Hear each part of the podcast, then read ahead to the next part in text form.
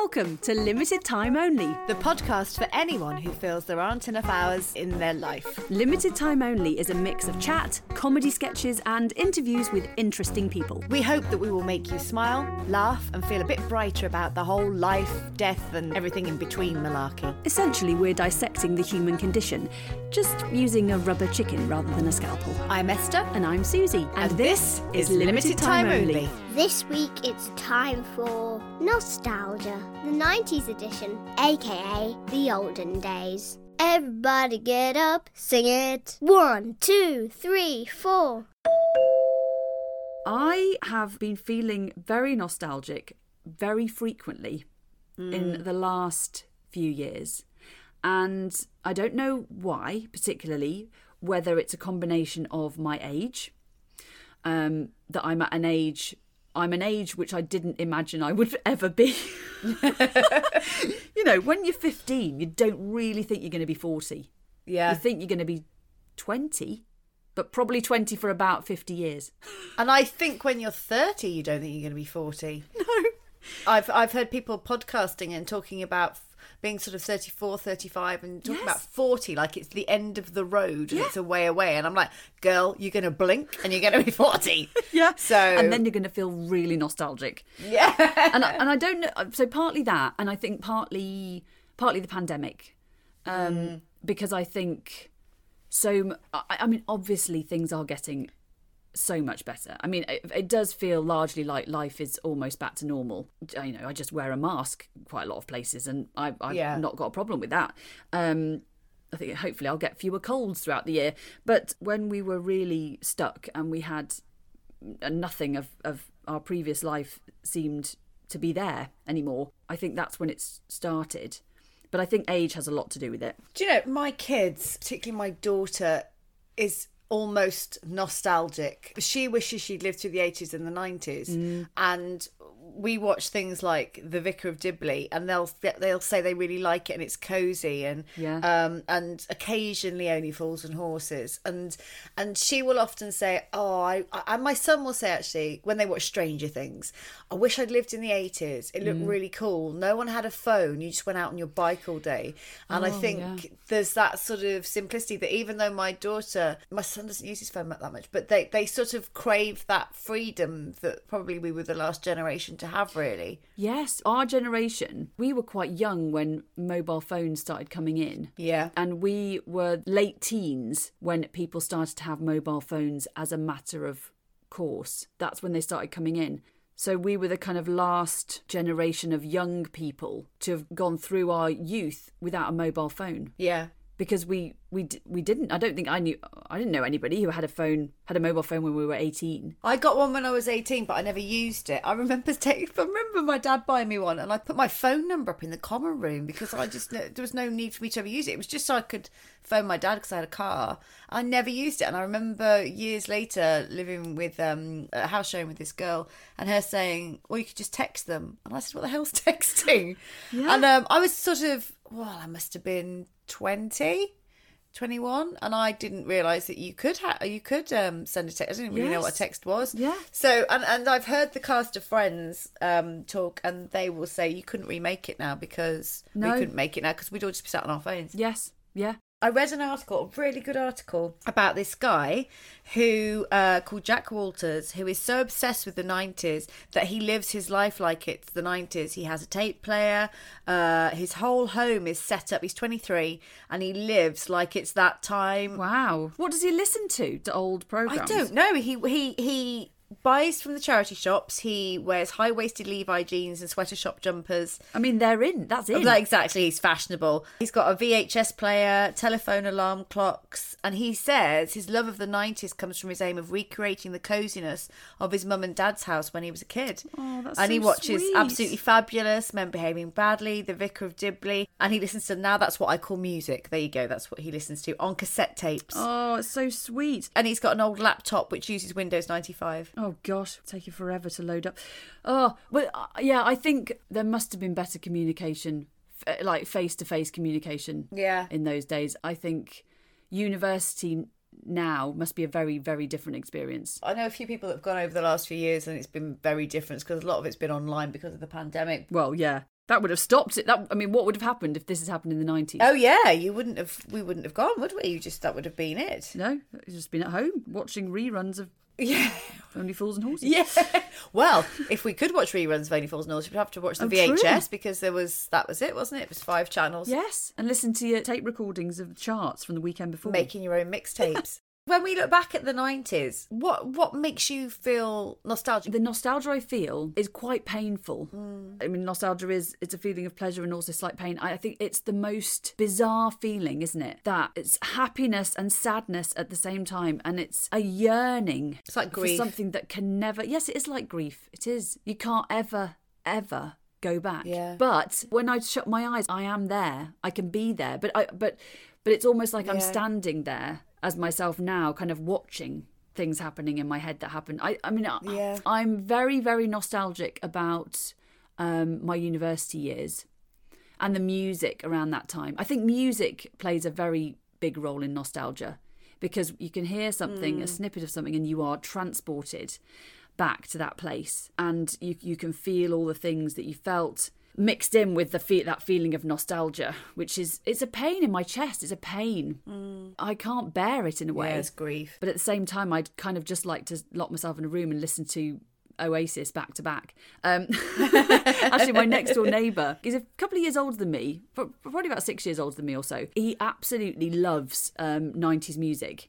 And in the summer, I can't wait actually till it gets warmer again because he'll have his radio out the back and it's all songs from university time basically Oasis, Embrace, Blur, The Charlatans. Envelop me with those sounds, please. Um, absolutely love it. And the Beatles, actually, because the Beatles had a revival when we were in our late teens, early 20s, because they re released all the, the Beatles sort of backtrack, backtrack, Back catalogue. back catalogue in high definition or something, and uh, and so a whole new generation discovered the Beatles Yeah. anew, and we we listened to it like it was you know just been released. So the Beatles makes me nostalgic for the nineties. Yeah. But in the 90s, there was a real kickback that I remember in the 90s thinking I wish I'd been around in the 60s. Yes, well, it's like your daughter now, isn't it? Exactly. Yeah. Then uh, we were talking about this the other day and we were saying, can't imagine in 30 years that everyone will wish they'd been around in the 20s. Oh, wish I'd been around when it was that pandemic.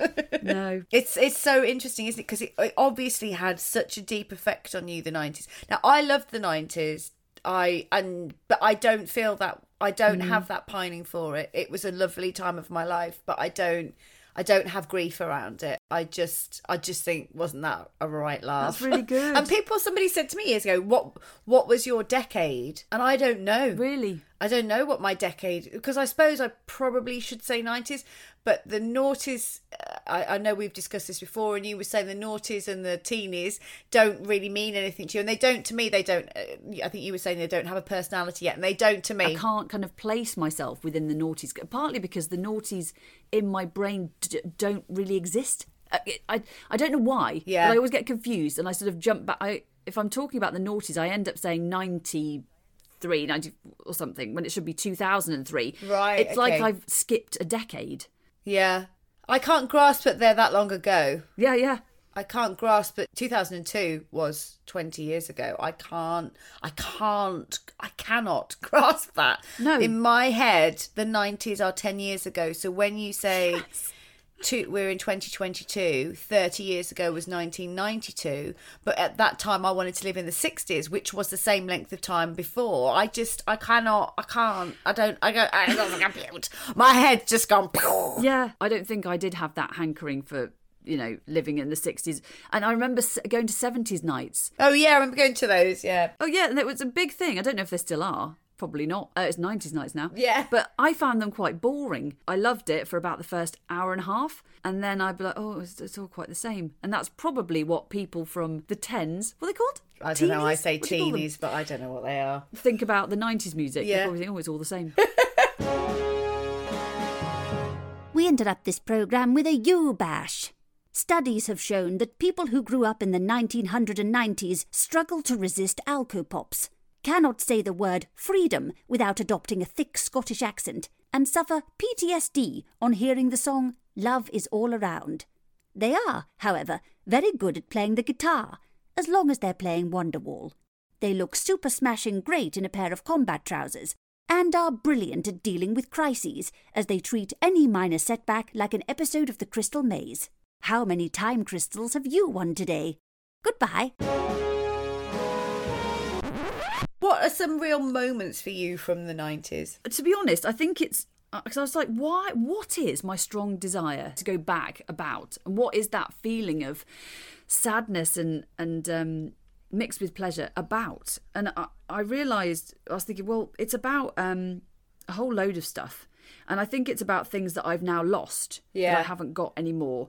So Collagen, pelvic floor. energy. In fact, I did write down energy, a purpose. I mean, I do have a purpose in life, obviously, but I think I had a real drive at that point. Yeah. Because everything was so new and fresh and very exciting. Freedom. Mm. And I, I've got freedom, of course, um, and we're very lucky in this country to have freedom, but I also am tied by the fact that I have two children to look after. I can't just bugger off around the world for a year. Mm. Um, uh, although people do. Maybe I should. Yeah. Um, hmm, think on. Susie left the podcast and went around the world. Yeah, and I think f- friends, friends and community, and I think that's probably when I think back to us being in in drama group, even school. I I have a real strong desire to go back to school and uh, university because you are always with a gang of friends every day, um, people who who you have a laugh with and who you share everything with. I mean, I have a husband. Um, it's not quite the same though, is it? Having a gang. No, one person can't fulfill all of those things, can they? He does try, Yes, but um, and he's a very funny man. he is a very funny man. But I think it's that sense of community where everywhere you walk, you're going to see someone you know, and um, and you're learning new things every day as well. At that time mm. at school, I mean, it might have been deathly dull. I'm sure some of my, I certainly didn't enjoy all my lessons or lectures, and then you have to write essays, and oh god. But you you are you're learning you're learning something, and your brain's getting fired up. So I don't think it's anything specific. You know, like it's not a specific moment in time. It mm. is just a, a sense of that feeling, of that atmosphere and environment that I was in at that mm. time. It's it's that, and Um, that probably yeah. those feelings of grief are, are are sort of compounded by the fact that you are quite restricted. Now my kids are older, so I don't have that that I don't I've I don't have that sort of feeling of I haven't got as much freedom. My kids are coming up to the point where you know we've probably only got a couple of years left before Ella goes off on her travels and does whatever she wants to do, and and so my my world has opened back up again whereas your children are very small and so there is only so much you can do. So then then there is that hankering back and also having turned 40 and being in the 40s i think that throws up a lot of stuff as well. But i de- i don't have that same level of grief i can just I, I just imagine that it's probably from from being restricted in what you can do. Yeah, I don't know. Uh, do you? Uh, I sometimes think that it's all still happening in another dimension, oh yeah yeah yeah which is quite weird, isn't it? It's like, well, no, because I can't. I'm not there at the same time as I'm here. Yeah. Or maybe I am. Yeah.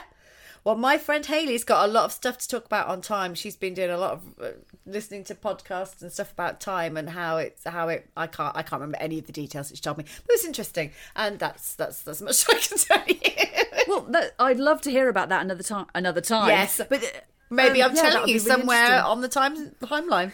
maybe maybe I know about it already. Maybe you do. Um, but it is that weird. Yes, I, I do o- genuinely feel like every every decade in history is still happening. Yeah. I think it's because in my heart of hearts, I would love time travel to be real. Yeah. And there to be some kind of machine. I would basically like to be Michael J. Fox in Back to the Future. That's my ideal. Yes. And just so if you go back and it's ha- it's still happening.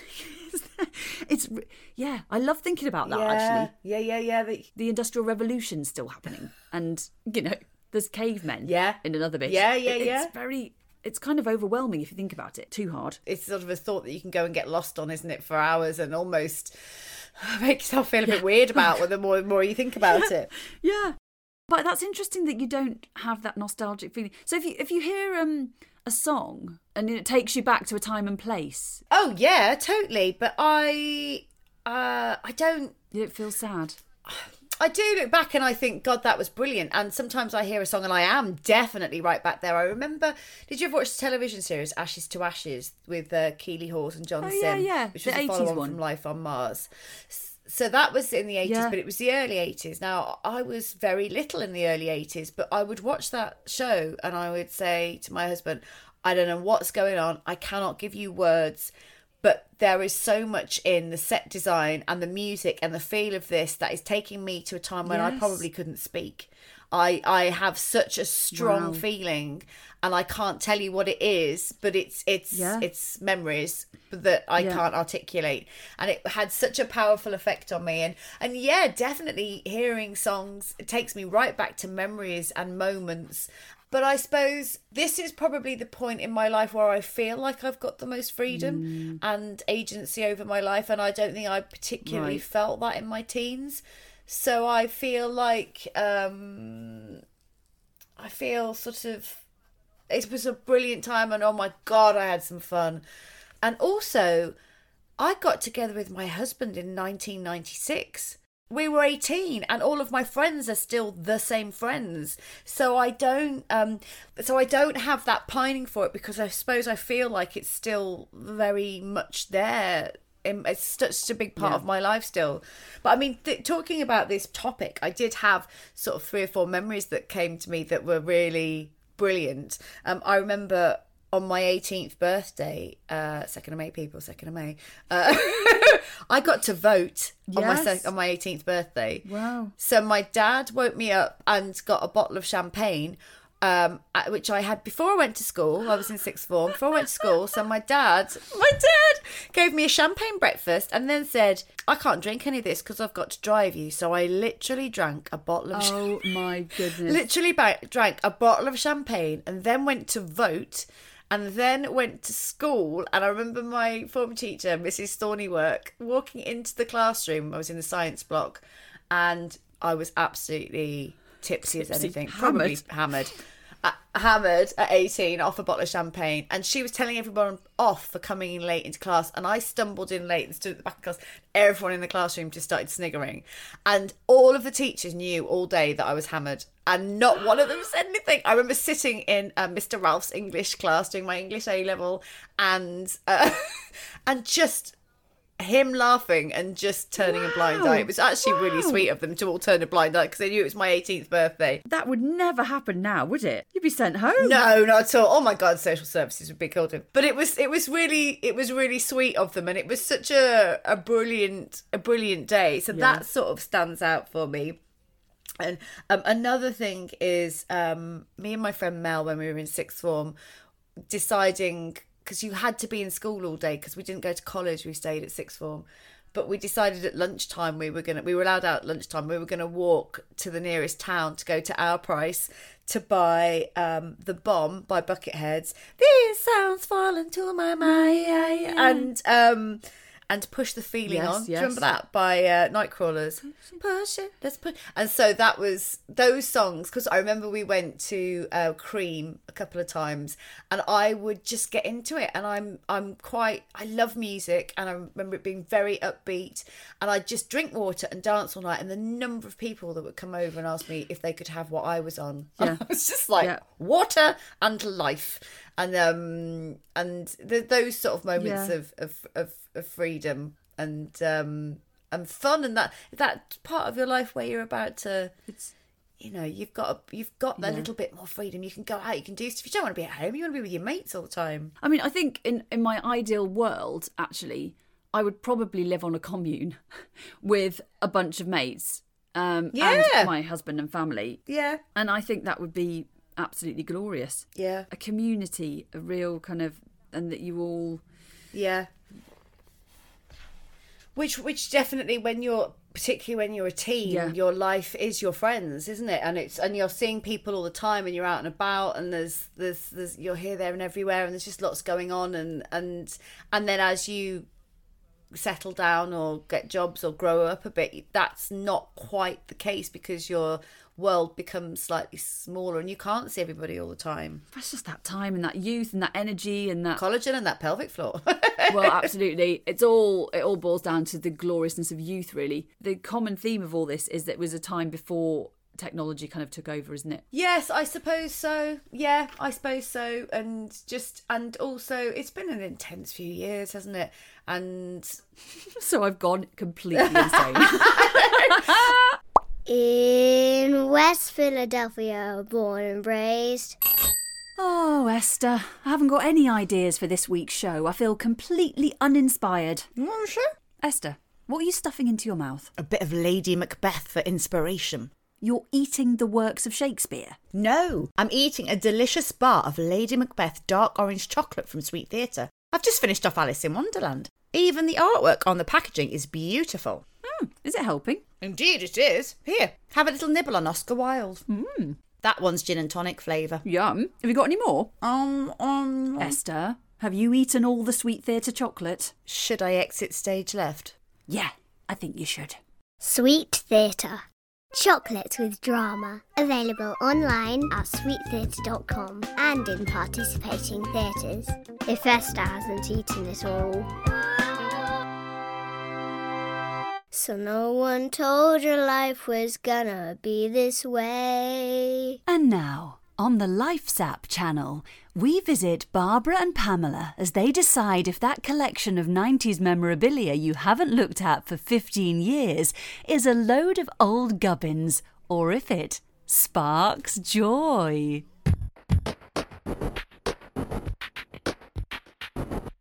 I'm Barbara Sparks. And I'm Pamela Clagsworth. Joy. I'm Joy Clagsworth. No, no, you're still Pamela, Pamela. I'm Pamela Pamela. You're Pamela Joy, as in Sparks Joy. Oh, never mind. Together, we are Sparks Joy. Let's take a flutter on a declutter. What are we rummaging through today, Barbara? My box, Pamela. My 90s box from when we were young. We were in our mid 40s in 1990, Barbara. Exactly, young.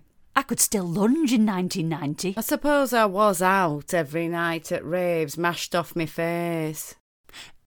So, here's the first item. What on earth's that? A dead rodent? It's a lock of Chesney Hawkes's hair. Why? He was in front of me. I had a pair of scissors. I thought, this is my one and only chance. Bin it, Barbara. No way, Pam. This can go on my John Bon Jovi doll. He's got a bit thin on top recently. Next. A brick? No, it's my first mobile phone. Get rid. It's obsolete. So are most MPs, Pamela, but it doesn't stop them trying. What's this? My collection of 90s necklaces, CND symbols, Celtic crosses, plastic dummies of various sizes. They were very in in 1993. Perhaps you could pop one in your mouth now, Barbara. But then I wouldn't be able to speak, Pamela. Mmm.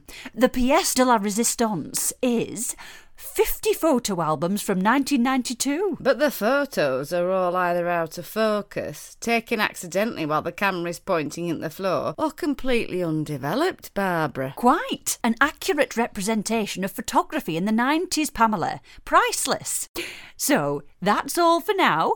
Join us next week when we'll look through all my photos one by one. So you're not decluttering any of this rubbish? I am not, and I'll thank you not to call it rubbish.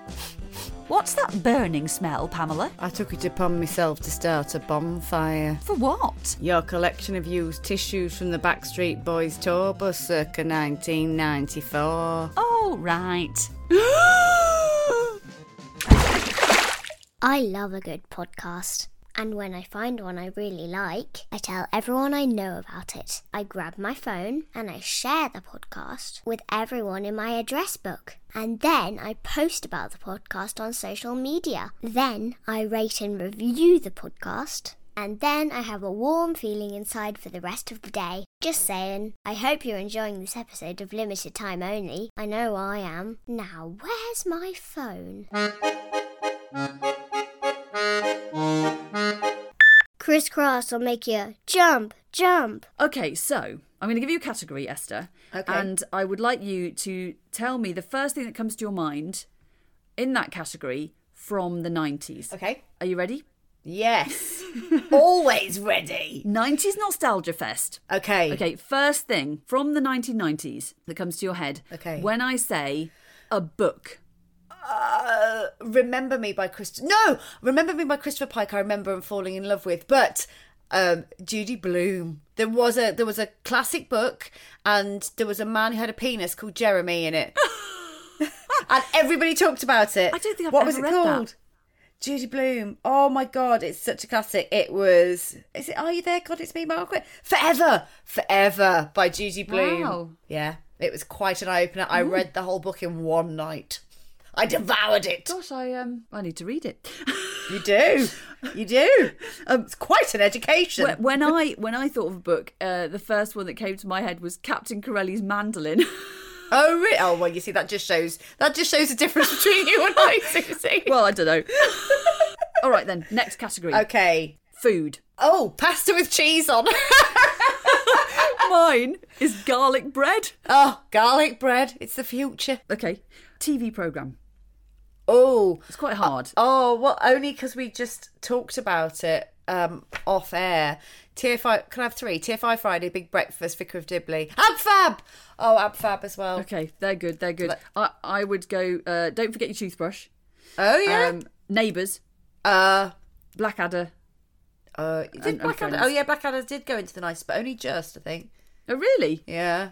And Friends. Oh, Friends. Oh God, yeah, watch that every week religiously. Blackadder was nineties. Oh, No. you're right. You're No. right. No, I think the last series was 1990. Oh my giddy aunt.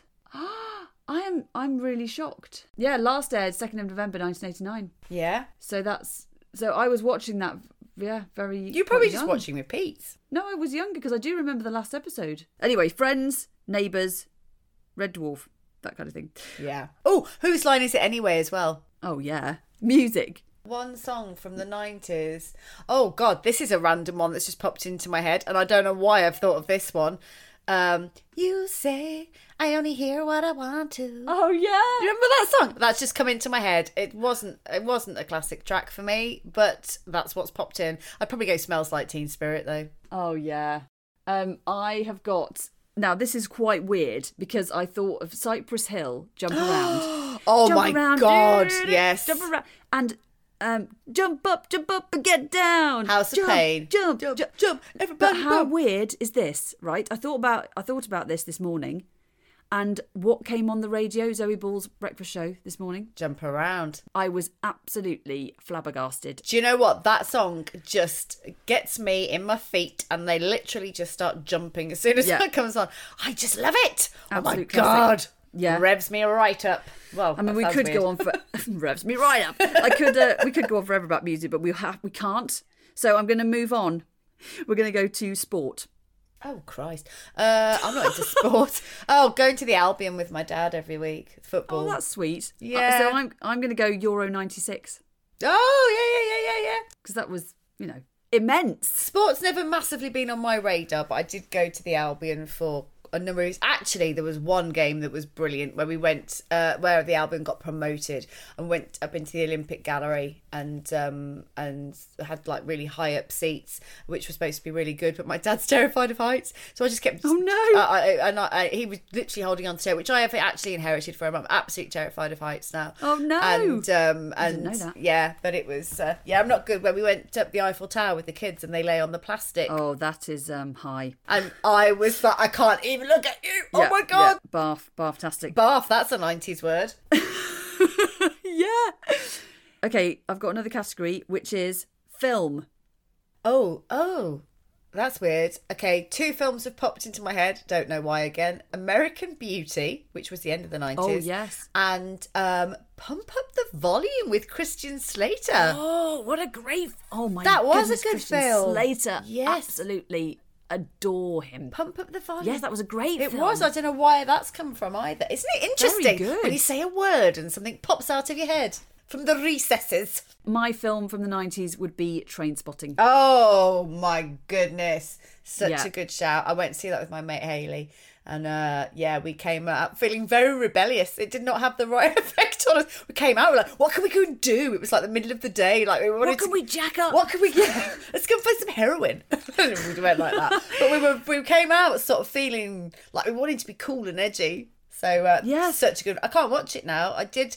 I well, I can, but we tried to watch it about a year ago. It was on film four. Is it too grim? It's the baby. It's the dead baby. I can't tolerate it now. I was fine at eighteen, but now I'm like, this is unbearable. Yeah, No. but it's such a good film. talking about when now you've said coming out of a cinema the the other i've got a very very vivid memory of going to watch um baz luhrmann's romeo and juliet Oh yes, yeah. and coming out and i remember i even remember what t-shirt i was wearing because i came out and it, it was a white fitted white t-shirt with a little sun Yeah. on the uh, the middle of the chest very small sort of on my sternum and it was soaking wet because i was i had cried Yeah. and cried and cried and it was just i, I a soaking wet um t-shirt not the whole thing but that sort of middle the chest bit where it's running down my neck because it was so oh god that was a beautiful film and i think because we because they were our age weren't they and well a bit older actually but Would you know? Um, no, well, they, yeah, slightly older, but our old drama teacher put me forward for the role of You're Juliet. He sent my photograph off. No, sent my photo. I never got seen because I mean it was Claire Danes and Leonardo DiCaprio, but and she was in my so-called life, another great '90s show. oh that's so sweet that he did that He sent my photograph off for it and uh, CV and whatever. So yeah, but I it's such a good film. Titanic as well. i mean i'm sure you were second choice esther Absolutely. it was down to you and claire um, To be honest, I just turned it down. I was like, do I want to make out with Leonardo DiCaprio? And uh, no, I'm not interested. oh my goodness claim to fame amazing Yeah, well, it's not really. It's. Uh, Well, I, I know, like it. it's I mean, just- I'm, well, I'm now forever brilliant. going to think you nearly got the part of um, Juliet in Baz Luhrmann's Romeo and Juliet. That's that's the official. That's the official line. That's the line, yeah, yeah. yeah. Um, but Titanic as well, of course. That was nineties. yes. Pretty Woman. God. All these sort of Classics. Sense and Sensibility. Oh, I love Oh, that. you love film that. so what. What Oh. about clothes? Oh, clothes. Oh, um, those sort of combat trousers that had like pockets. yeah. Like the All Saints. All Like Saints, the All yeah. Saints. Like All Saints wore.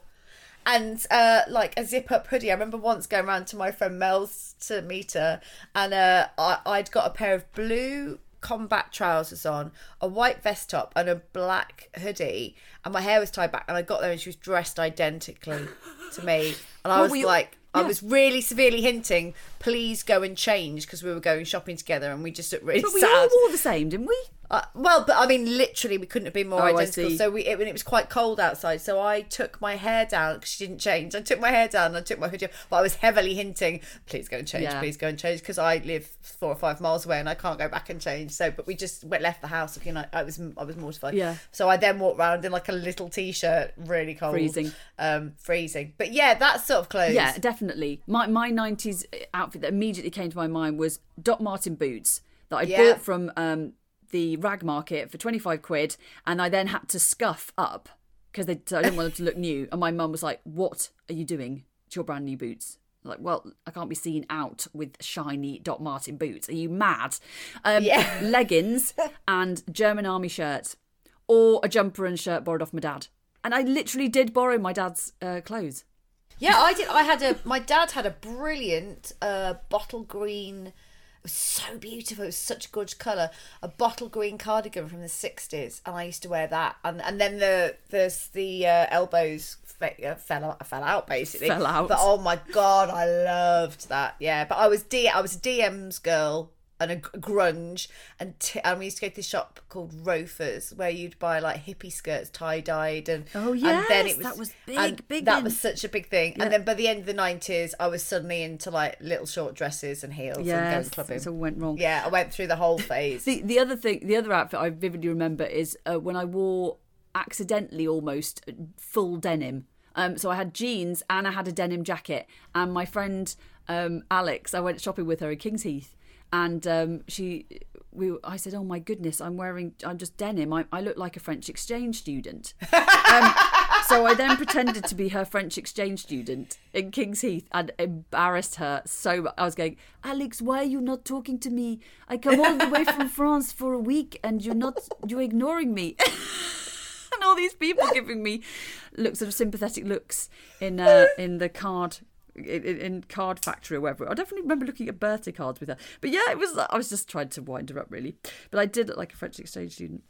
What is that about us all, though? Because me and my friends used to go to Worcester on the train, and I would put on a Scottish accent and say that my name was Robin, and then we'd all come up with these characters, and we'd stand in the middle of Worcester pretending we were having an argument. I mean, it's so weird. It is weird. It's exhibitionism. It's exhibitionism from all of us, uh, from me and my friends, who none of them went into drama, and none of them were interested in drama, to my knowledge. But we'd stand there, and uh, I have to, I um, to get into a Scottish accent, I have to say a line, which was on a letter once. Um, it's most important you let me know if you'll not be able to attend. That's really good. and we'd get into Worcester, and we'd stand there, and I, and they'd be like, and I'd be like, "What are you talking about?" That's so good. You sound like um Line of Duty woman. oh, uh, the one in the last Kelly series. MacDonald. You sound like Kelly Macdonald. Oh, I'll take that. Me and the Kelster. So those are my categories for 90s quick fire nostalgia. I liked it. I, I now if I want to go out and um I don't know dress in full denim and um, listen to Blur and um, eat pop tarts. Oh, Pop Tarts. Yeah. Good shout, Suze. Yeah. Yo, I'll tell you what I want, what I really, really want. Can you hear me? Yes, can you hear us? I can hear you perfectly. Is that better? Yes. Yes, so much, better. Yeah. Basically, you sounded like a Dalek underwater. You know what that happened? I did something recently with Dannii Minogue, and that happened, and I ended up using my kids' Spider-Man headphones. Oh, just for Dannii. Today's guest is the multi talented legend that is Ian H. Watkins, also known as H from Steps. Singer, actor, father, artist, radio presenter, and LGBTQIA plus icon. H has packed a lot into his life so far. And together, Steps have sold over 22 million records, supported Britney Spears on tour, are Brit Award winners, and this year they are celebrating 25 years with a summer tour, Platinum Collection album, which is out in August, and a new single, Hard to Forget. We talked to H about his proudest moments, living authentically, how important it was for him to be in a same sex couple in Dancing on Ice, being a good role model to his sons, and, of course, about steps and all they've achieved. So, without further ado, welcome to the show, H. I'm sorry, this doesn't look very glamorous. I've got like a little, like a shitty old lampshade. But look at oh. your look at your top and your face. You, that's all you need. You look great. I've great. seen all your decorations as well. Then look at all that. We weren't sure if it was a bit like, I don't know, stalkerish. But yeah, No. a little bit of you leaping through the air and some fairy lights and there's some steps. Yep. I got, I got the reference. Thank you very much. Thank you so much for coming on the podcast. We are very excited to have you on. You're very welcome. Do you know what? I don't say yes to many things just because I'm a busy parent, but you know what? I'm honoured. Oh, Thank you very we're much. we're ruddy honoured, I tell you. I can't believe we've got a global pop star on the. I mean, what? So yeah, You're kidding me? I'm an exhausted parent. Oh. That's exactly. Yeah. Then we're all kindred spirits Yeah. then.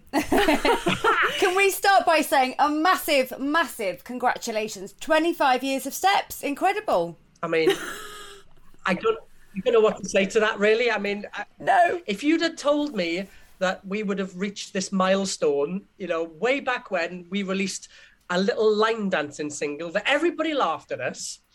And we kept releasing records, and you know, all the cool cats in the industry laughed louder. And you know what? None of those cool cats are around anymore. Yeah. When Yeah. last laugh. Yes, exactly. And you bring so much joy, don't you? You bring. I mean, whenever I hear your music, everybody gets on the dance floor. You just, you just bring joy to everybody. And my God, do we need that at the moment? Oh, yeah. Did, did you always know you wanted to be a performer? Um, I mean, th- there was no choice really. it was kind of in me from a very, very early age, I guess. Um, my mum saw something in me, and you know what? I guess if I was a child of today, I definitely would have been diagnosed on a spectrum of some kind. So Yeah. my mum, you know, back then nobody knew what that was. I was just labeled a naughty child. You know, I always had ants in my pants. I never kept still. Um, so my mum decided to channel that energy into a local amateur dramatic theatre group, and that's where it started really when I was nine, and I've never looked back really. Yeah. Amazing. And so, was acting what you wanted to do originally? I had um, I had so many interests when I was a child. Um, I loved performing, or I loved I wouldn't say performing, but I loved the feedback. You like the praise? yeah, I mean, who doesn't like you know a round of applause? So it's the of course- applause, isn't it? It's the applause. Yeah, so I lived for the reaction of me telling a joke or telling a song, or I, I learned guitar when I was very young. Um, so I loved, uh, you know, the adulation, I guess, of doing something that everybody liked. Yeah. Um, I also uh, was, I guess, um, I threw myself into art. So I was a, a very keen um, painter, and um, I've recently gone back to that as well. And also animals, I loved. So it was a it was a toss up between being a performer, a vet, or an artist. There you go. Wow. Vet, a vet television presenter. It could But still also, happen. My vet dreams were, were smashed because I failed all of my sciences. Ah. and yes, and I lived my, I guess, my safe place. And we grew up in a very different age now. You know, mm. luckily, my, you know, my friends' children who are teenagers and are going through their GCSEs, and they live in a world which is full of freedom and self-expression. And hopefully my children you know will grow up in, in an even better and more progressive society.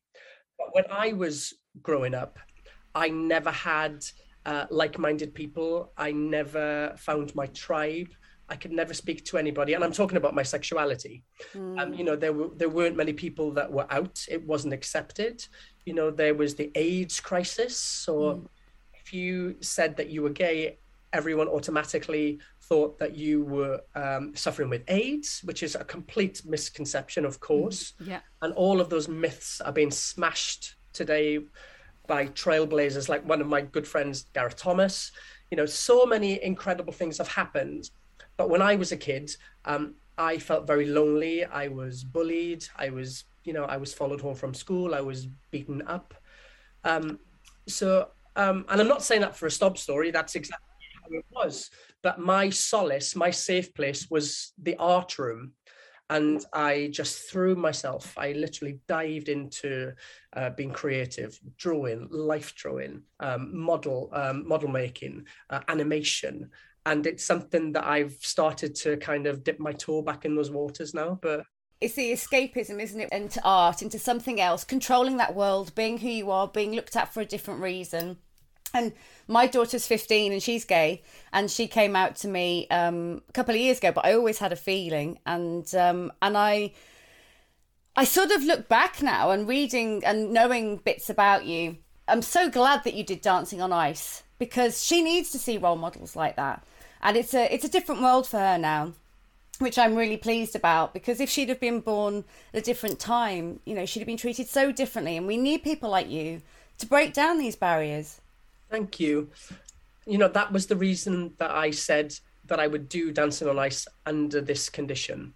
Mm. I wanted the repres representation that I never had when I was a child. I wouldn't have felt so lonely. I wouldn't have felt so isolated. I could have found like minded people. So to have that representation on a national television show, which actually went viral, it went mm. across the world.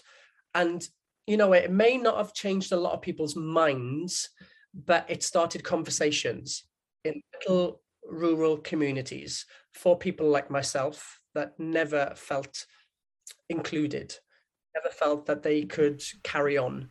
So, for those reasons, all of those boxes were ticked for me. It's Yeah. brilliant. And I think I, I sort of reading up, I sort of forgot that it wasn't until 2007 that you came out. And then watching the Britney Spears documentary and everything, I was thinking, oh my God, it's changed so much the way people are treated in the press. And, and it must have been a big thing to come out in 2007. Um, well, you know, my coming out story wasn't, uh, I guess, a, a a happy one. You would like to um, think that when you come out, it's under your own terms. Um, you know, you have the freedom to to speak your truth when you're ready. But my story was that the press were hounding anybody that was in the closet or anybody that wasn't out publicly. You know, it was a time where newspapers, you know, would put you on the front pages for being gay, whereas today it's really not that big a deal. You know, they they hounded peers of mine. You know, Stephen Gately. Um, he he got you know a thrashing. There's so many people that you know even if you were bisexual, um, I could mention lots of names, but it wouldn't be fair. You know, um, and I got a call. I had a long term partner at the time, and I was on holiday abroad. And I got a call from a newspaper saying, We know your story. Unless you give us quotes, then we're going to run the story anyway. Um, so I didn't give them any quotes. I thought, I have to go home and tell my parents, tell the people that I love. So I hopped on a plane, cut my holiday short, told my parents, told my family, my brothers. Of course, they were okay with it. You know, they, you know, give me a hug and said it doesn't matter. We know anyway. You know, it was just we were waiting for you to tell us, which was amazing. Um, but you know what? They didn't run the story because I didn't give them quotes. And I just felt like my truth had been taken away from me. I absolutely wasn't ready to live my authentic self or tell my story or come out. Um, so I felt that that was, you know, that's that's something that I really, I have, I guess, a bit of PTSD about. You know, it's it it there's a lot of trauma there because of that situation, and it's something I'm dealing with. And you know, and things are great now, but you know, back then it was a really dark time. It really was. With Dancing on Ice, was that did that help in did that help in some way? it felt like everything had come full circle, you know, from being forced to actually come out, um, to actually being on a TV show where I could be my authentic self under my own terms, um, to inspire all of those young LGBTQI plus people. And also, I'm a dad now. So for my children to see me living my life loud and proud, being my authentic self. And, you know, I always uh, tell my kids, you know, daddy is, dancing with his prince. So Matt was my prince. Yeah. Um, and he was the ice prince. And, and, and it was, you know, even though my kids are six now, and they still ask about the ice prince. Oh, have they met him? Yes, they, they have. So we, so we used to rehearse. So rehearse. We used to um, practice a lot in Cardiff, Cardiff Ice Rink, and I'd bring the kids down a lot, and they've been on the ice. And since the pandemic is actually over now, my kids we skate every every Saturday together. Oh, wow. Yeah. Are you are you doing like the full spins and kind of Well, you know, you know? It's kind of nice. that- No, I'm not doing that. Doing a bit Yeah, of I mean, I was kind of that. That was under pressure, so I had to learn, you know, a one foot spin, or Yeah. you know, a, a, a three uh, a three turn. You know, it was it was just mind blowing the stuff we had to learn in Terrifying. of a couple of days. So, and I don't have to do that. I just do it now for pleasure, and I see my kids doing it. And you know, you have kids; they just they're just like sponges, and they they just Max is just literally gliding the whole length of the rink on one foot. It's like, what? Wow. How? How? I guess because they don't have so far to fall as well. That's it. The, Yeah. the balance. Yeah. it's not quite as scary. So was that your motivator for doing dancing on ice, or was it more that you wanted to dance on ice, or was it more and have a challenge, or more was it that you know you wanted to to be authentic and lead lead the way? All of those things. You know, I love Yeah. um, a reality show, which is what it is, but it's skill based. It's something that I had wanted to do for so many years. Uh, it was the top of my bucket list, dancing on ice, and I tried out for it before three times.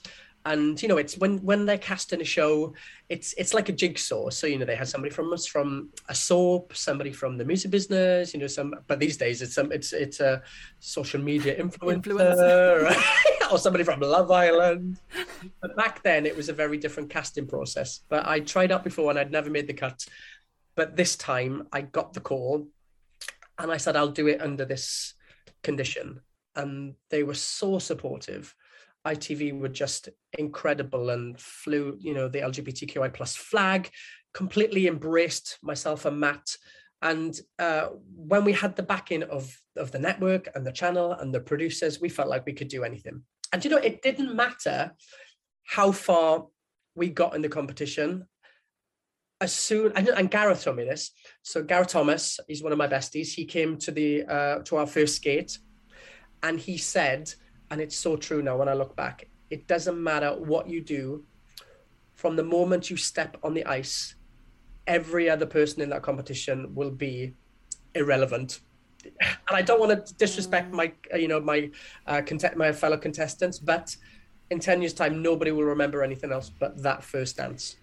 That Yeah. dance. So emotional. Yeah. I wa- was watching it again the other Oh. day, and it was like everybody's crying. I can't even tell you the amount of focus, the amount of nerves. Um, it, but it just felt like years and years of suppression, years of hiding, years of knocking on doors. You know, asking people, you know, begging people to represent, to have visibility, and it all landed in those two minutes. It Amazing. was, it was the most nerve-wracking two minutes of my life. I can't even tell Well, you. you smashed, and, and and also because you'd had your agency taken away from you all those years ago, and your hand forced, which I'm not surprised that you have PTSD from it because that's horrendous. But then to then be able to take that control back, to put yourself on the ice, to be breaking down barriers, and like I say, having a 15 year old daughter, um, and to have people like you who are visible, who are who are you know blazing through and and and just ha- having that visibility there it's not such a big issue for her and so i'm i'm really grateful to you and i'm really grateful that she's born at the time she's born and that and hopeful that it'll just get better and easier Thank you. And that, that means a lot. And I, since the pandemic, you know, we've all reevaluated our lives and our careers. And for me, what I put out there, um, I think people have a tendency um, on social medias, on Instagram and Twitter, to literally document every part of their day because they think that more likes, uh, more followers makes you more popular. But I want to use my socials now to do good, to represent, to create visibility, inclusion. And it's one of the reasons why. So on our last tour, um, I I can't even believe I did it. And it felt so empowering. Um, so in one of the sections on tour, I came out in a full-on ball gown. oh wow that's so cool And, and it's not something, you know, it's not like I do the school run in a dress. But if I wanted to, I could. But I did it because um, one of my little boys loves wearing dresses. So does He mine. loves Mine loves it. wearing pink. Yeah. yeah. And you know what? They pushed their trucks around in their prams, and I have, of course, I have zero problem with that. But he started to be a little bit conscious about, you know, about things about, you know, Daddy, boys can only wear blue, and I was, and I said, no, you know, boys can wear pink as well. So the next day, I wore pink from head to toe and took him to school just to show. And he was like, "Ah, I'd like to wear pink shorts now, Daddy." I was, "Of course, of course you can." But he started to want to wear dresses. And look, it's just play. And even if it wasn't, if it was heading in a direction, I would just let him be exactly who he wanted to be. But I wanted him to see me in a ball gown, in the biggest ball gown, still in the show, living loud and proud. And he loved it. And so for me, to represent all of those little queer children out there that think that it's not acceptable, that they can't do it, you can be exactly who you want to be. You have a step show is all about having a stay a safe space. You know, we have an open door policy. It doesn't matter how you identify, you know, what gender, what color, what ability. You come and you live your best life.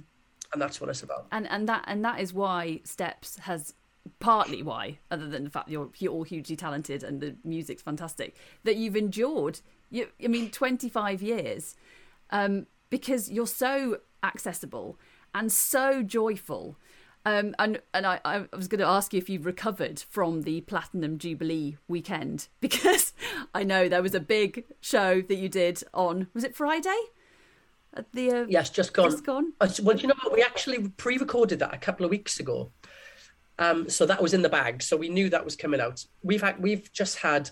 Uh, it's been a bit of a roller coaster. I mean, whenever we steps as a band, we have you know our own lives. So, twenty years ago, twenty-five years ago, it was our life, and we lived, breathed. Uh, we got up and had breakfast together as steps. You know, we went, you know, went up, went for a night out, and we ended up, you know, it, it was just everything was saturated with steps.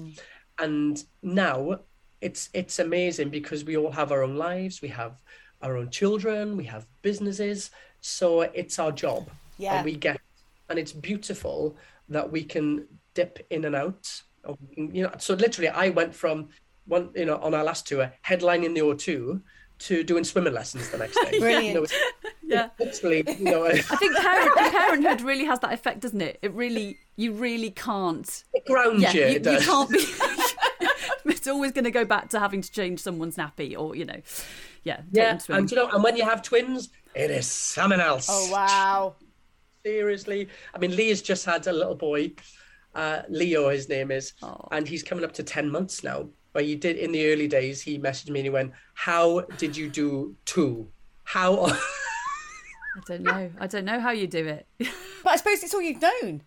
exactly. So, you know, if I think if I'd had, had one first Yeah. and then had two, I would have been like, Yeah. but if I'd have one again now, uh, it would be like a breeze in the park. Yeah. I mean, what? Yeah. what are you whinging You about? me? You new Like, I, mean, I will say though, I mean, I had mine in a military routine, you know, from day one, and thank the Lord they have slept since they were three months. They're twelve-hour babies still. still Wow. and now- now Oh my six. gosh. Oh my god, they're- they're incredible. Yeah, My so, mine uh, still isn't. Mine still doesn't sleep through. He's nearly four. You need- Oh, you need to send you know H round. Yeah. I'm, I'm not going to criticize anyone's parenting uh, because we all do it differently. But for me, you know, I was a single parent, and I that's what I had to do to, to survive. You know, if one of mine uh, were crying, I picked them up, and they stopped. I put them back down. You know, because I knew they were playing me. you know? they've never been, you know, they've always been in their own room. They've never been in in uh, if they're ill, they've never been in bed with me. Oh wow. In fact, if they have been ill, I've slept on the floor with them just to make sure they're okay. But they've never ever been in with me. I do tough love. Um, they have chores they do. They clean up after themselves. They put their clothes in the washing basket. you should know, write a book. say, You should write a book. I'd buy it. "Oh, I ain't got time to write a book. I ain't got time to brush my teeth. let alone- yes how how how you know because obviously steps recently it's all kind of ramped up again hasn't it well the last few years and and esther and i were just saying before before you came on how we because we've obviously been listening to lots of your music and stuff i mean what the future holds is my Oh, God, absolute we both favorite love that. Absolute it. bang i mean they all are obviously because it's steps but i was like oh my god i was played it about five times last night Do you know what? I'm, I if I wasn't in Steps, I always say I would love Steps Aw. because he's such a pop boy. I love great pop music, and I think a lot of the music that's out there at the moment, it really is all about production, and those songs will never stand the test of time. Mm. Whereas you know, I don't want to blow our own trumpets, but we we are still around for a reason. We have dare I say, an incredible back catalogue that people identify with. And there are moments that really mean a lot to people because of songs in our career. You know, Tragedy seems to be a, a, a song that's played at everybody's wedding, which is really weird. but it's because of the video, right? Yeah. Because we're all in wedding dresses. You know, Heartbeat, you know, we get stories that, you know, people, it was their first snog. Yeah. You know, mm. things like that. And I love that we are part of people's, you know, the, the soundtrack to their lives. Yeah, it is. I, I love that. and it, it's and actually it's really nice because well, I have to say first of all, you're all like our age. How how do you all look so good? yeah, you all look absolutely amazing. kidding me? I Oh, mean, God, God, yeah. I'm, glasses, I'm just like, oh, I'm just. You're all so fit and attractive. How is this? How have you done I it? think it's having young children because when my kids were little, I was never more buff because I was constantly lugging someone around and I never had time to eat. So I was literally in the best shape of my life. So Yeah, and you know. I had a twin carrier, so I literally Ah. had this thing. It was oh god, it, it looked like some some kind of sex harness. but then you just put like pop two babies in. You'd like, like, walking around my, my village with like literally looking like I had two massive knockers. two heads. you can save it for when they're older and they've moved out. Keep it for, for future, future life. Who writes Well- the songs for you guys? Do you write the songs now? So way back um, when when we first started, so we were signed uh, with Pete Waterman, and Pete Waterman was iconic to me. And I guess if you were a child of the eighties, uh, any PWL artist was on your wall. So there was Kylie, Jason, Rick Astley, Mel and Kim, Bananarama, you know, all of those were part of my bedroom wall. And I just remember walking into Pete Waterman Studios and just literally with my jaw on the floor going, you know, Kylie, Jason, Bananarama, Sonia, and all of these people I grew up with. And we, I mean, the studio hadn't changed at all. So we were literally singing on the same mics that Kylie recorded, you know, I should be so lucky, and Rick had recorded Never Gonna Give You Up. It was just like, what? Yeah, mind blowing. Yeah, and that was 25 years ago. And you know, I, I never take anything that we do for granted. We've just done uh, a massive uh, festival over the weekend called Mighty Hoopla, Yes. Yeah. Which was oh my! I mean, it's it's literally so there's 250,000 people on site. Wow. it's just insane. And we'd been rehearsing, you know, for two weeks, and we'd also uh, released the news that we have the Steps Platinum Collection. So that's uh, just been um, released for pre-order, and uh, we were all chatting and in our little WhatsApp group, and I was like, guys, I'm really excited. I have butterflies because you know we were all up early, so we we all we all get sent our socials ready to post, and we kind of customize it and all the assets, and we're all there ready like before nine o'clock. Going right, are you ready, guys? You ready? I'm ready. I'm ready. I'm out the shower. I've had breakfast. I've had a coffee. We're all ready. And I was like, guys, I'm really excited. I've got butterflies. And to have that feeling still after 25 years is, you know, I never take it for granted. It's just amazing. When you think there's so many artists, so the stats are on Spotify 50,000 artists, new artists, release their first record every day. Wow. What? So How do you even gain visibility in that sea of artists? That's So mind-blowing. you know what? To still be relevant and selling out arenas and headlining shows after 25 years is just, you know, awesome. And your but your new stuff is it's not like you're just you know relying on your oh, your back catalogue. You've got really fantastic new music that that as you say will stand the test of time. I mean that I'd get up on the dance floor to any of your new new songs. Um, they're so good. What is brilliant as well is that you're a group. And there's five of you, and that doesn't happen very often anymore, does it? There's not many groups out there. Well, I mean, I think the key to um, keep going is probably uh, keep the original members. Yeah. yeah, yeah. we always said, you know, if it wasn't the five of us, we wouldn't do this. We would not want to tarnish our legacy. We didn't want it to water it down. You know, we we achieved in, immense things, you know, back in the day. So it was five or nothing. We our first arena tour after, so we did a, a TV shoot, uh show called Steps Reunion, and it was the first of these, uh, you know, band reunions, getting back together, airing their dirty laundry, uh, working out the differences, and we basically sold our arena tour, which was like 30 dates, uh, off the back of that TV show. Uh, so there was no new music, no new album.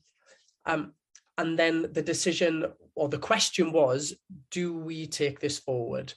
Do we want to take this forward? Because none of us have to do this. We do this because we want to do it. And the only way forward is not by doing nostalgia shows. It's not relying on your back catalogue. And as much as people love that, if we want longevity and if we want point forward, we have to release new music. And that's what our fans wanted. Or at least we thought that's what they wanted. Because of course, at that point, there's no definite, there's no certain. So then the next question was, what do we do? What do we sound like 10 years later? And we made the decision. We had so many songs pitched to us, so many ideas. Um, and we made the decision to stay true to ourselves. It wasn't about production, it was all about cracking melodies. It was all about, I mean, the steps ingredients are, you know, v- bittersweet lyrics, you know, which are quite dark with, and it, and it doesn't really marry, but a really, you know, kind of upbeat tune, dark lyrics, and a key change. Yes. And a Gotta a great, some great choreography. oh yeah. The hat. Yeah, you know. but all of those are like, you know, they're sprinkles on top. Yeah. But, you know, the, the core ingredients are those. And uh, so the and the first song we had written for us, uh, which was oh my goodness, what a banger! Um, an incredible singer songwriter called Fiona Bevan was "Scared of the Dark," and that was the blueprint for everything that you hear now. You know, that was you know the the comeback single, I guess. And since then, we've had oh my goodness me, uh, we had uh, Neon Blue, which is one of my favorites. Something in Your Eyes, a song you've just mentioned. Yes. Uh, what the future holds, which was written for us by Sia oh wow. you know, it- it's great. you know, and, and I'm if you'd have told me 25 years ago that we would still be here doing it, still releasing records, I would have laughed at you. I would have laughed, but I'm eternally grateful. And it sounds like you've really got a good balance now as well, where, like you say, it's a job, whereas initially it was all consuming. I mean, do you feel, because you were obviously all very young when you got into the band, do you feel like you missed out on a chapter because we all have the days in our teens where, you know, we go and get smashed down the park and, and all that kind of stuff. But I guess you didn't really have that because you were constantly on the go. Well, I really appreciate that because you think that I'm uh, younger than I am. How old were you? Twenty one or something? Were you twenty one when you? yeah, but that's the point. So we had we'd done a lot of partying. We'd Oh, lived good. our lives. you know, I joined the band when I was 21, so we weren't children. Whereas a lot of our peers were signed when they were 16, 15. You know, way you know before they were 20. So I guess we had our we were very savvy. So we always had an eye on our record company, on our outgoings, on our you know what was coming in. Because when you're young and you're getting thrown millions of pounds at you by a record company, you don't realize that you're actually paying for that. You know, you just think you're having a lovely time and you're ordering bottles of champagne and and limos and you have, you know, you're dripping from head to toe in Prada. Ultimately, you're paying for that. But we were really savvy very, very early on. And that's why we kept our budgets really, really small. And everything was recouped. Whereas our peers were, you know, spending 600 grand on a video, whereas ours cost 50 mm, Yeah. which is Yeah. still a lot of money. But in the big scheme of things, you know, back then, you know, a, a million pounds for a video is just insane. Yeah. Why would you? No, because you ultimately pay for that mm. and you don't earn money until that is recouped. Mm, mm, Basically, a record company is a bank that gives you a loan. And we paid all of our very small loans back very quickly, which is why we did so well. Yeah, very clever. It's, it's very good that, you, like you say, you weren't naive, basically. You were that little bit older. It's so lovely looking at the photos of you guys when you know at that time because it's it's basically just nineties and it's it's all quite it's a bit more innocent all that stuff, isn't it? When I look at the videos, I'm like that was me. That's me at university. That's how I looked and it's so lovely. it's just lovely. We, uh, but we weren't as polished as a lot of the young ladies now. I mean, I, oh God, I look back at photos of me at 18 and I, I've got no idea what the hell I'm doing. You know, they're all fans of Drag Race, and all they do is literally study. They, you know, they literally. I mean, yeah. teenagers now are like drag queens. They are contoured. They have weaves. They have Yes, wigs. Yeah. They look it's, natural, it's mad. And Botox really early. Tell us some of your highlights through your career. What are some of the bits that really stand out to you? Um, my goodness. Um, I have really fond memories. Um, you know, we've done incredible things throughout our career, um, but one really poignant moment for me was it was really early on, and it probably means nothing to anybody else. It wasn't broadcast, but it was when we had our first record, um, our album launch, and it was it was it was called Step One, our first album. Um, we were just, I guess, on the cusp of massive success. You know, we'd released five, six, seven, eight, which was met with lukewarm reviews. We'd had Last Thing on My Mind. Then One for Sorrow was the one that people went, oh, okay, they're not just a novelty band. And then we released the album, and then Tragedy came. So it was just when we were really, really, I guess, uh, on that wave. And we had all of our family there all of my friends were there all of all of our loved ones were there and we had this incredible intimate album launch and it was just so special because after that point we just exploded and it just felt like we shared something really, really intimate and special together. Yes. We belonged to our friends and family, and then after that, we were everybody's property. It was, it was, I, Yeah, yeah. It's that moment before, that moment before you you know you're creating something special and it's about to go and that sort of intimacy of that moment. Yeah, very much so. And you know, at that point, you know, my grandparents were still alive and they came to London. I treated all of my friends and my family. I, you know, I put them on a coach. I paid for all of their hotels. And just to do something like that, you know, for a little boy from the Rhondda that, you know, used to scrounge a fiver off his grand for train fare. do that, you know, uh, it, uh, it meant a lot to me.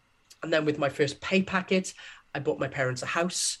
Um, so that's that's one of the first things, and I guess another thing that I'm super proud of, just to say thank you, you know, for all of the the times they'd driven me to Amdram. Oh, yes. Yeah. that I mean that's that's one very poignant moment. But again, so many incredible moments like we've talked about dancing on ice. Um, another time was when so all of our stars aligned.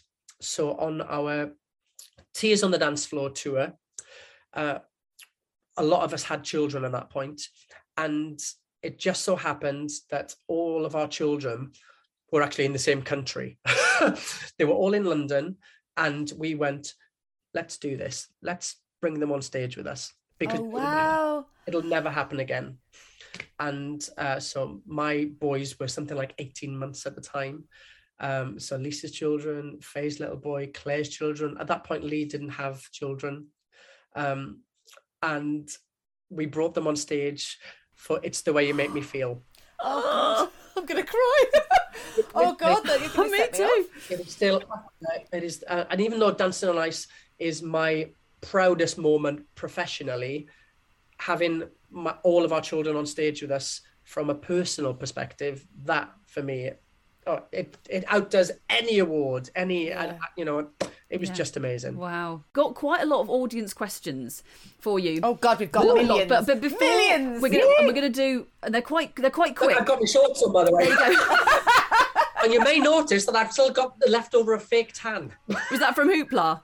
It is from Hoopla because they had my legs out. Hey. Oh. Knees are a bugger with fake tan. Oh, but you know what? Because I, I, don't fake tan head to toe. I just fake tan the bits I need. So I literally arms, my cleavage, and my legs. Everything else is white. Brilliant. Oh, well, they're quite they're quite quick fire questions. But before we do them, I really wanted to ask you about your musical theatre background because I, I love musical theatre and uh, and I kind of feel like a slight affinity with you for going back and training at a later stage because I went I went to drum I went to the Royal Welsh College to do Oh, a wow. postgrad in uh, acting when I was 29. So I was like, well, yeah, because H actually went you went to the Royal Academy of Music, didn't you, to do musical theatre? I did. So um, when I was 10, I did my first show with uh, a little company in the Rhondda Valley called Spotlight Theatre Company. And the first show I did was Joseph and the Amazing Technicolor Dreamcoat. And I played the youngest brother, Benjamin.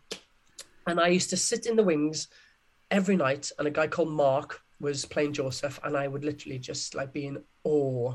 He'd be singing "Close Every Door," and I'm just like dreaming one mm. day, and then my dream came true. It all went full circle, and my first theatre job in the West End was playing Joseph, and I would always at the top of the number, I did, I close every door to me. I would literally think of me, 10 year old me, going, wow. like mind blowing. Um, so I did that job. And even though I, I had sung for many, many years, I wanted to gain respect from my peers, my musical theatre peers. I wanted uh, casting directors, directors to take me seriously. So after my first theatre job, I decided to audition for the Royal Academy of Music just so I could learn how to use my tools as an actor, learn how to use my voice in a more effective way. And so I did that for a year, yeah, and uh, a postgraduate, which was, do you know what? It was it was tough because anything when you're older, you know, that's harder, right? Than any skill you're learning.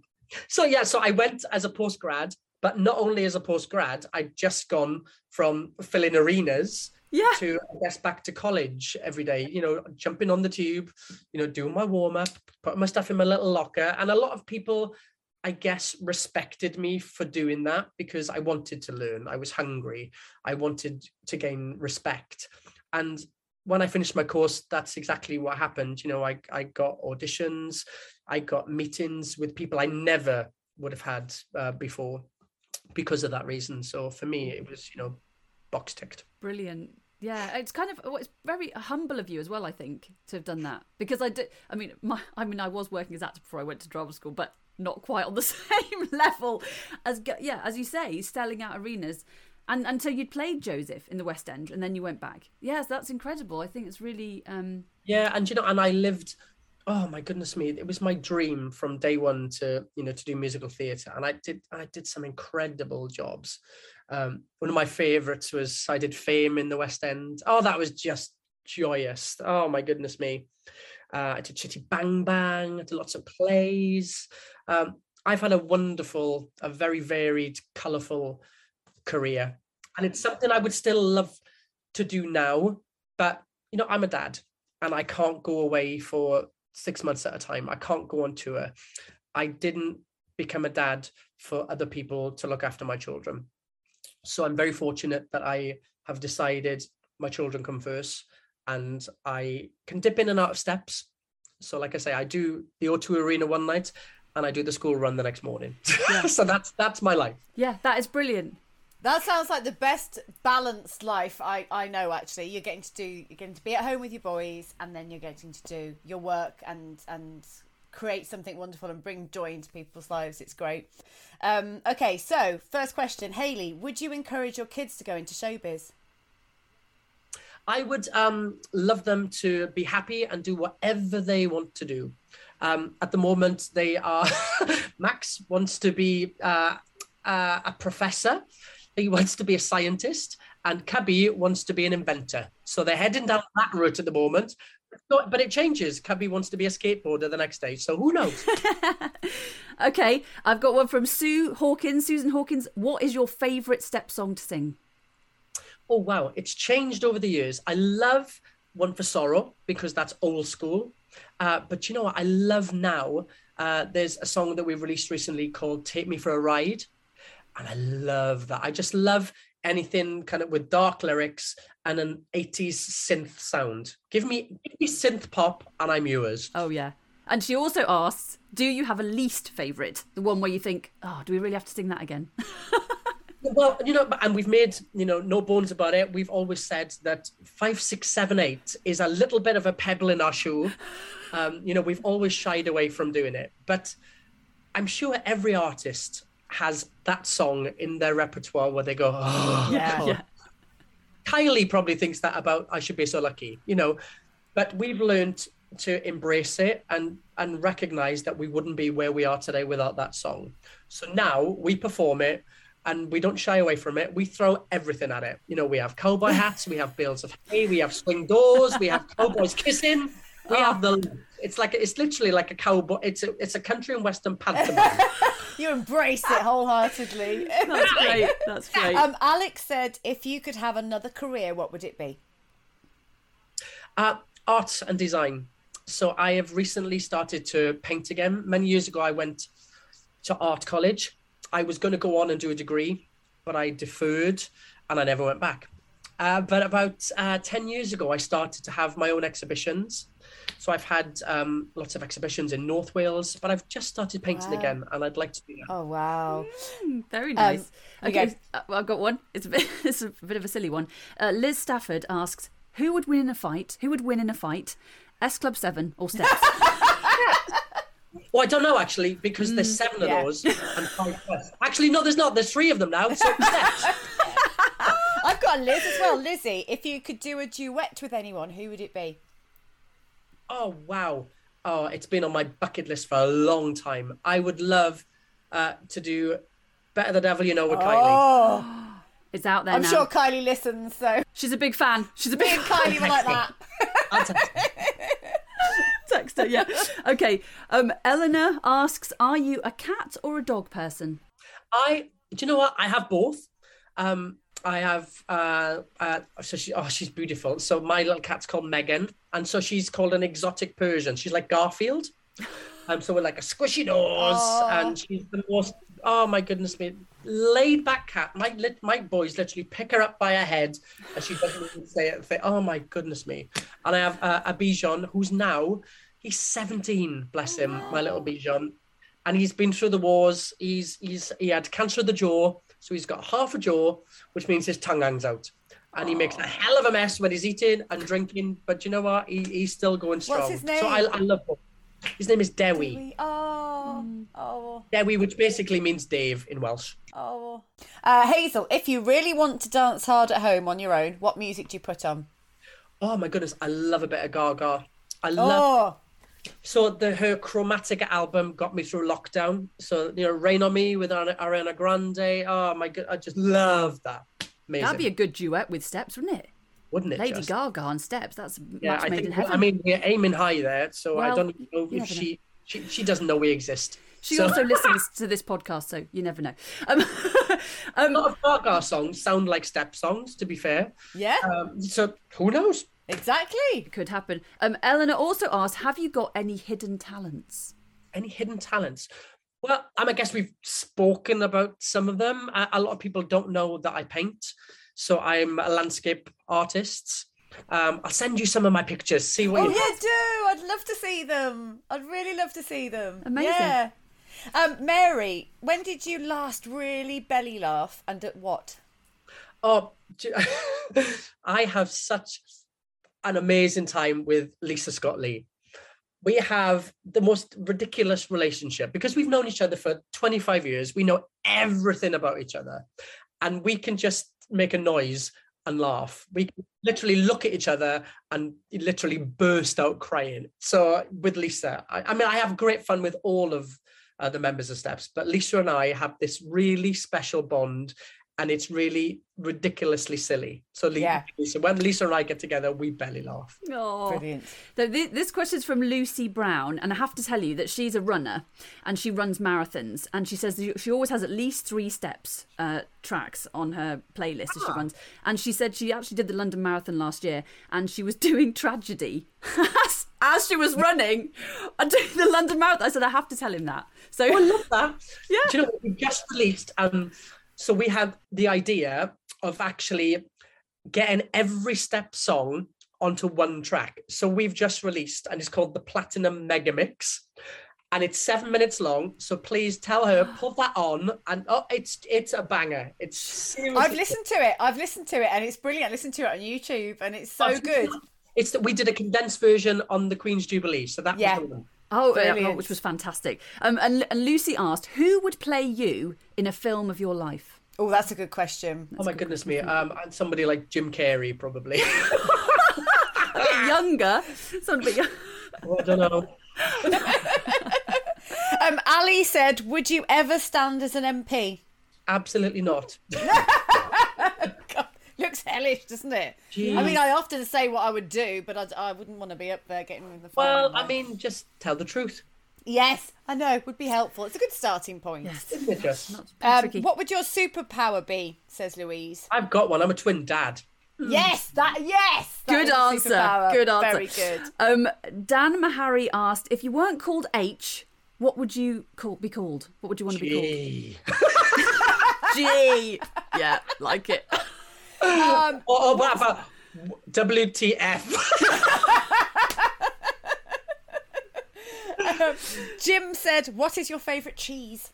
My favourite cheese. Oh, I like a stinky one. Give me a rotten old stint- Stilton. Catherine Moore asked, "If you could be in any other pop group, past or present, which would it be?" Oh wow, that's a really good question. Um, oh, let me think. I mean, I love ABBA songs. I mean, they're timeless. But I guess we are in a band that's very similar to to ABBA.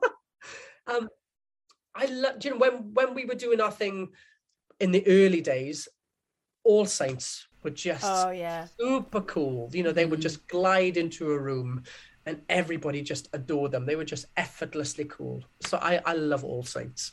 I'm the wrong nice. gender, but I can wear a dress. Yeah, I mean, it can be absolutely. Um, And she also asked, what has been the most difficult dance routine to learn? Oh wow. Um, there's a song that we did uh, years ago called "You'll Be Sorry," um, and we've just recently did uh, a little medley of uh, songs that with super hard dance routines. So I would say "You'll Be Sorry" after the love's gone is is quite hard. But there was a song that Claire and I did when we did our uh, solar project, um, and it was called "All Out of Love." and that was the hardest. Gee whiz! I mean, how how we did that, I have no idea. Um, and uh, I've got I've got one that I think we should finish on. But can I ask you this? Oh, I've just I'm aware- fallen down. my seat is just broken. my stool, look, my stool's just broken. Oh, no! oh, dear. you Hit the okay? Um, uh, who's this? Who said where is it? Oh, Ben. Who is your guilty crush? A guilty crush. Oh, there's nothing guilty about anything. I mean, Yeah, enjoy it. Oh, let me. Do you know what? Let me have. Oh, do you know what? I don't know. I mean, I love, I love a footballer or a rugby player with great legs. Give me a great pair of legs. Oh, let me think. I love a bit of what's the actor that plays Thor?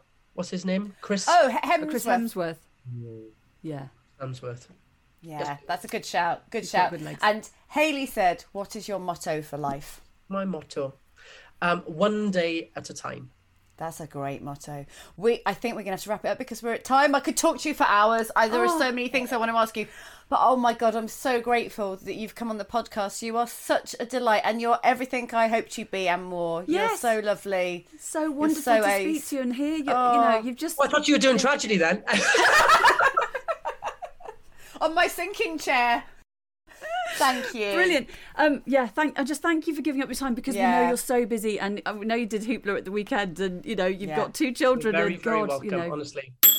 Tragedy. When the feeling's gone and you can't go on. So, for this final episode of season two, our audience question was What are your happiest memories from the 90s? And we had some great answers. Um, Sue, you go first. I will go first with the lovely Jo on Twitter, who said that her happiest memory from the 90s was being the family of the week on Big Breakfast just before Christmas 1999, herself and her three children. Wow. How cool is that? That is so cool. I mean, what? That is that is proper fame. who gets to do stuff like that? That's like that's that's like an urban legend being the family of the week on uh, on Big On Breakfast. Big Breakfast. That's and this was cool. with with Johnny Vaughan, Lisa Tarbuck. Oh, I love I love Lisa Tarbuck. And uh, and you, they were on every day, weren't they? They were on every morning for five days. And I, I did ask Jo if she's got a video of it, and she said she's only got two mornings worth. But still, that's still good. And she also sent a lovely picture of herself and her three lovely kids and uh, and the two hosts. And it's so nineties. I mean, Lisa Wow. Tarbuck's got some amazing. She's got dark hair with these amazing tiger streaks in it. Oh, It's so it's so All Saints. It's just it's just there. And Johnny's got quite a strange spiky sort of haircut. But they're so young. But Jo So Jo cool. looking lovely as well. Um, yeah, it's just so great. I'm, I'm quite jealous to be honest. Yeah, me too. And I definitely had that kind of hairstyle. I I went in and asked for a Rachel, and yet my hair is practically black. And they dyed it, and they put loads of coppers and streaks through it. It wasn't a good look for me. I, I looked I looked horrendous. Did you did you like it at the time? No, not really. Oh. I got home and my dad went, "What have you done to your hair?" And then I grew it out, and um, and I got cast as a lot of criminals around that time, like in the bill and stuff like that. Oh, well, it was worth it then. Jet black and then different colours, and um, and then when I cut it out, everyone thought I dyed my hair very dark. And I was like, no, no, no, this is just the colour of my hair. But no, no one believed me. But it, but it, but it was. Oh, it was. I promise. Um, Thermal Satsuma um, said my favourite memory from the nineties was holding my baby daughter for the first time, listening to Aztec Camera on the hospital radio, and marvelling at how tiny and perfect she was. Oh, that's so sweet. That's so sweet. I'm picturing Del Boy stood by the window with his little boy Damien, telling him, "This time next year we're going to be millionaires." oh well and that reminds me of when i went in to give birth to my first child um, and in the birthing suite the radio was on and from out of the radio was coming the sounds of Salt-N-Pepa singing ah push it push good. Ah, do do do do do. I mean, you couldn't make it up, could you? I, I did ask them to turn it off immediately because I, I didn't want any sound at all. Um, Yes. But I, I did laugh before I asked Yeah. them to turn it off. I mean, they hadn't planned it. It was literally on the radio. It was complete coincidence. Oh my god! So brilliant. That's fantastic. Oh. then we've got uh, Tingley, who said mixtapes, making them, gifting them, receiving them, playing them, using a pencil to wind them when the reel gets loose. Oh, yes. Yeah, I remember that vividly. Tricks of the trade. Yeah, every Sunday, hitting record at the right time to take Bruno Brookes out of the equation so that you didn't hear him speak.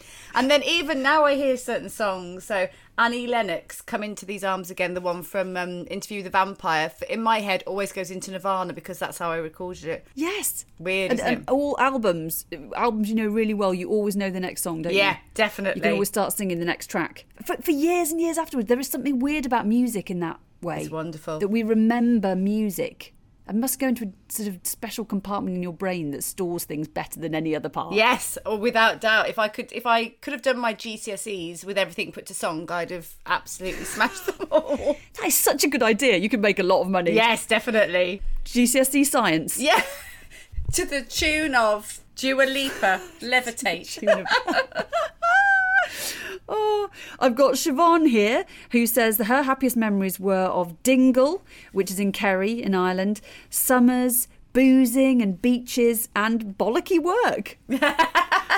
I'm still not clear what bollocky work is, um, but just probably nine to five. Nine Yeah, to five, um, dull but kind of fun, probably. Yeah. Yeah, definitely. Haley Panay said early 90s, Saturdays with my best friends, catching the train to local town for the hippie Grebo shops and the charity shops. Grebo, that's a word I haven't heard for a while. I've never heard that word. Um, trying to find the best velvet jacket, long skirt, satchel, or cherry docks. Yes. And then the mid 90s, driving around with my mates and classics blasting out Fatboy Slim, Alanis Morissette, and Nirvana. Yes. Well, there's another bombing around in cars one here from from Elizabeth Stafford, who says she remembers bombing around in Lucy Greenwood's yellow Mini, singing Spice Girls at the top of our lungs. Um, and I have to say, I remember that too, Liz. Um, just, just the freedom, isn't it? The freedom of the time, Yeah. and you just Yeah. oh, when you're young and you just can. I mean, I Yeah. still do sing very loudly, but there's some there's the, the, that's um, decadence of youth. Yeah, No responsibility, your life stretching out ahead of you. Yeah, Very few fantastic. decisions made. Um, Mark uh, said the 90s range from being in the park on my bike with any and all friends turning up to finally being able to go to the station, which was the pub, and everyone in the year trying to squeeze into the booth where you had no leg room, drank terrible lager, and laughed your ass off. Then someone giving you the house signal. Brackets, Esther should remember. Yes, I went to school with Mark, and Mark, I know exactly what he means. There was the nightclub up the road called the Picture House, and if somebody did the house symbol, you know, it was a mass exodus, and many a raucous night was had in the in the Picture House. Yes, many many fun times. Um, Jen McKenna says, "Where to begin? Jumping up and down to Britpop." Yes, Yeah, I think that's a good place to begin, Jen. she's definitely talking your Yeah, language. I think that's where, where where I'll end as well. I think I'm going to have have Blur at my funeral. Uh, Francis Peel said, um, "Orange everyday 50 contracts, chatting to your friends on the phone for 50 minutes every single day, even though we'd spent the whole day at school together." Yes. Yes. Um, Andrew Lewis said, being at uni in Bristol, laughing every day and having so much fun, brackets, apart from the actual doing of uni work. It's where I met Hayes, which then led on to Hales, and then Mel and Esther. Who, what could be happier than that? And when he says Esther, he does mean me, um, which is lovely. There's a little gang of five of us um, Haley, Hazel, Mel, and Andy. So, yes, they're lovely, lovely friends. Well, I've got one here from Emma Hastings, who says her happiest memory of the 90s was living with me. so. I'm sorry that not everyone can uh, can share that No, that happy memory. Yes. Um, but Emma, Emma, myself, and Becky Owen, who is a fantastic singer songwriter, check out her music. Lived together in the third year at Newcastle University, and we did have a lot of laughs. Wow. Yes, it's just oh, it's just so nice to think back to being young. Yeah. And carefree. Yeah. The world at your feet. Still is. Yes, Still is. absolutely. I'm going to find a yellow mini and wind the windows down and blast out the Spice Girls at the top of my voice. Yes. That's what I'm going to do this afternoon. And I'll come and move in with you. Yeah, do that. Yeah, we're sorted. We're reliving the 90s right now. Woohoo! Backstreet's back, alright. Esther, This is a very exciting moment. It certainly is, Susan. This is the moment we announce the winner of the inaugural limited time only audience award. Whoop whoop. So it's going to the person who has sent us the best stories across the whole season in response to the audience questions. It's a beautiful trophy.